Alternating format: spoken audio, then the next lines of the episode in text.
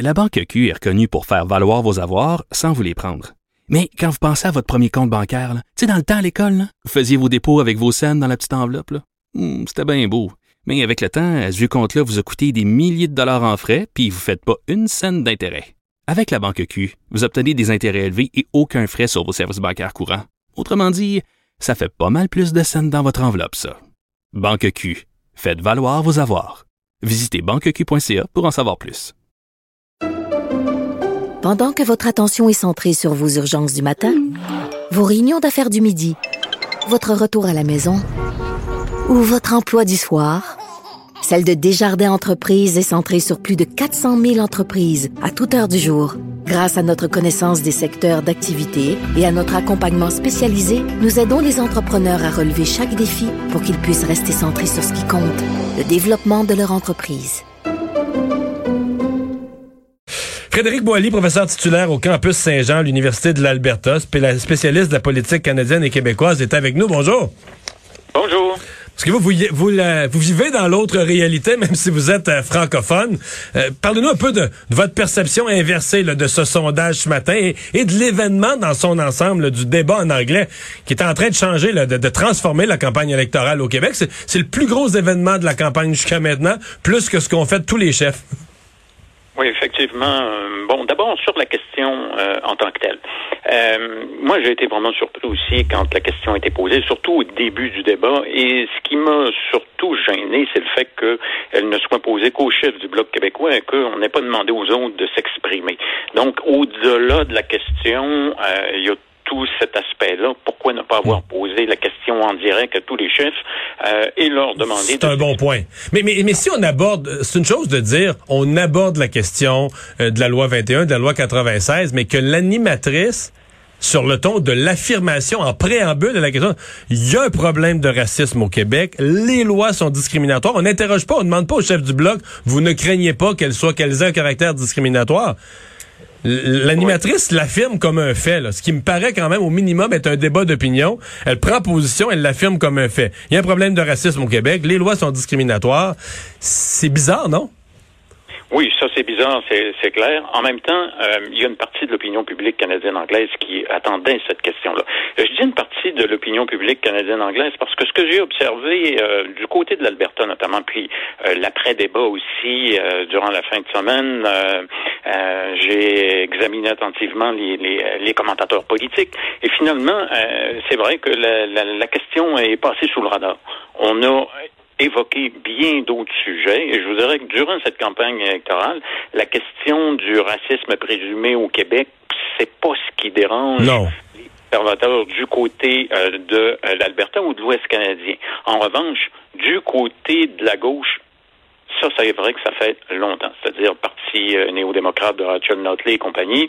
Euh, là, on a beaucoup euh, mis l'accent à chaque fois qu'il y avait une, une législation québécoise en matière identitaire, c'était souvent et critiqué de manière très virulente. Donc, au Canada anglais, c'est vrai qu'on peut le prendre dans son ensemble, mais en même temps, le Canada anglais n'est pas un bloc monolithique. il y a des, des opinions aussi qui s'expriment surtout du côté de Toronto. Je comprends bien. Il y, a, deux cas, on dit le Canada anglais, là, mais prenons sur le cas de la loi 21. On, on fait un exercice ensemble. Mettons qu'on fait un sondage au Canada, dans le reste du Canada, hors Québec, mais on parle pas de la loi 21 puis du Québec, on mentionne pas ça. On dit juste, euh, seriez-vous d'accord que votre province, quelle qu'elle soit, euh, implante une loi qui interdit le port de signes religieux? Là, on pourrait donner des les donner des exemples, pour les personnes en autorité. À mon avis, je parle pas de la ville de Toronto où les gens vont dire non, non, non, on veut pas une loi de même, etc.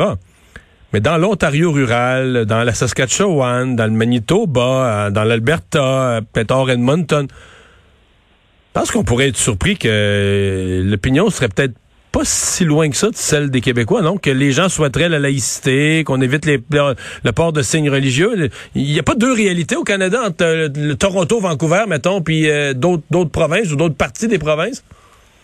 Euh, J'inclurais Edmonton également dans ça. Ah parce oui? que la ville, oui, la ville d'Edmonton, euh, vous savez, la, la, le paysage religieux est très fractionné en Alberta et particulièrement Edmonton. vous avez de nombreuses églises de toutes sortes et la police municipale d'Edmonton avait accordé le droit de porter des signes religieux à certaines communautés ethniques, précisément pour être capable justement d'aller les rejoindre certaines communautés culturelles. Donc il y a cette il y a cette appréciation là différente, c'est-à-dire que quand on est en Alberta, il n'y a pas eu la domination de l'Église, d'une Église, euh, comme ça a été le cas euh, avec l'Église catholique au Québec. Et donc, on n'a pas le même rapport au... À la laïcité. À la laïcité. au lien de la laïcité et l'État, par exemple. Oui, exactement, parce que aussi euh, dans les régions rurales, ben, vous avez de multiples églises euh, qui euh, et différents courants religieux. Donc, il n'y a pas eu cette domination-là, ce qui fait en sorte que le paysage religieux est fractionné. Donc, pourquoi avoir une loi sur la laïcité Ça créerait énormément euh, de tensions.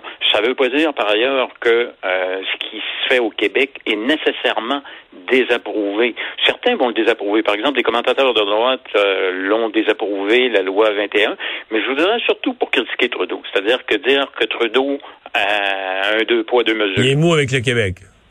Ouais, il est mou avec le Québec, mais euh, pas avec euh, avec les autres. Souvent, c'est ta consommation interne, tout ça.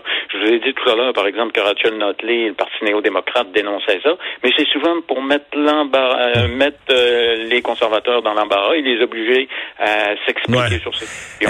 Est-ce que par exemple, est-ce qu'il y a une conscience, il va peut-être l'avoir seulement le mardi matin en découvrant les résultats, là, mais est-ce qu'il y a une conscience, euh, mettons, dans l'Ouest canadien, d'à quel point ça a aidé le bloc? Que cette question-là, mettons, le bloc, euh, bon, ça allait pas mal leur campagne, mais disons que ça, ça manquait un peu de souffle. Ça manquait un petit peu. Moi, dans mon langage, la, semaine d'avant, je disais que le bloc, il, le bloc, il manquait un os bien plein de chair pour pour mordre dedans, là. Et euh, est-ce qu'ils sont conscients à quel point ça a aidé? Probablement que quand on aura le résultat du bloc québécois, nous, tous les analystes du Québec, on dira qu'il y, a X sièges du bloc ou X du vote du bloc euh, pour lequel il faut dire merci à Shashi Curl, la modératrice du débat en anglais? Pour le moment, j'ai pas l'impression qu'il y a cette prise de conscience-là. D'abord, parce qu'avec la pandémie qui vient d'exploser, la quatrième vague, notamment. Ouais, vous autres, en Alberta, ça va assez mal, là, hein? Oui, ça va. Euh, très mal, ouais.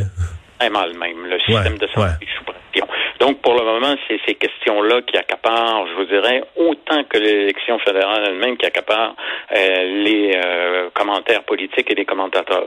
Euh, et comme je l'ai mentionné tout à l'heure, je pense que la, question en tant que telle, elle a passé sous le radar au sens où on n'y a pas vu de problème, mais on n'y a pas accordé d'attention en disant ah, enfin la question est posée et ça oblige le chef du bloc québécois à se, à se positionner. Mais en Alberta, qu'est-ce qu'on pense tout court de voir le chef du bloc au débat en anglais? Est-ce qu'on a l'impression qu'il y a un étranger qui, qui est débarqué?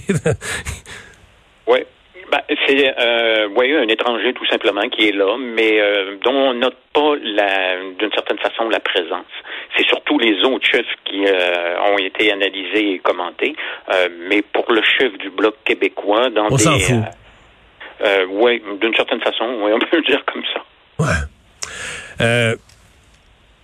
Je, reviens sur l'élection fédérale plus euh, plus largement. Euh, est-ce que c'est vrai que parce que l'Ouest, le, la Saskatchewan, je pense, avait donné des comtés tout conservateurs, euh, l'Alberta tous sauf un. Est-ce que ça pourrait être un peu moins monolithique? J'entends que les, les, NPD rêvent de faire une coupe de gains en Alberta et les libéraux aussi. Est-ce que ça, ça pourrait être un peu moins monolithique conservateur ou à la fin ça va rester très bleu?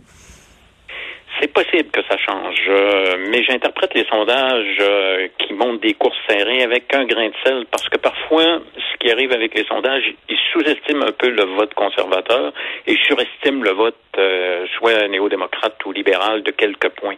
Or, quelques points de pourcentage, mais vraiment des fractions, ça peut faire une différence. et dans les circonscriptions, par exemple, du côté d'Edmonton, semble-t-il qu'il y en aurait trois possiblement qui pourraient retourner aux libéraux. Donc, deux qui étaient déjà aux libéraux en 2015 et peut-être même une nouvelle.